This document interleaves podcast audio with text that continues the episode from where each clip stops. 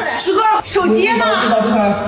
手机呢？拿出来！不要再脸了，来看谁？抬头，妈，抬头。一月九号下午五点五十分左右，当我在拳馆旁的公共卫生间上完厕所推开便门时，与一名男子相撞。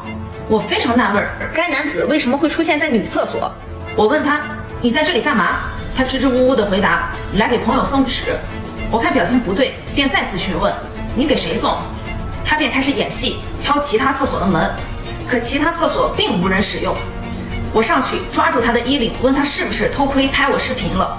他直接向我求饶，一边认错，一边要往女厕所外面跑，同时手还不停地操作手机，疑似在删除视频。我迅速将其手机打掉，对他进行制服。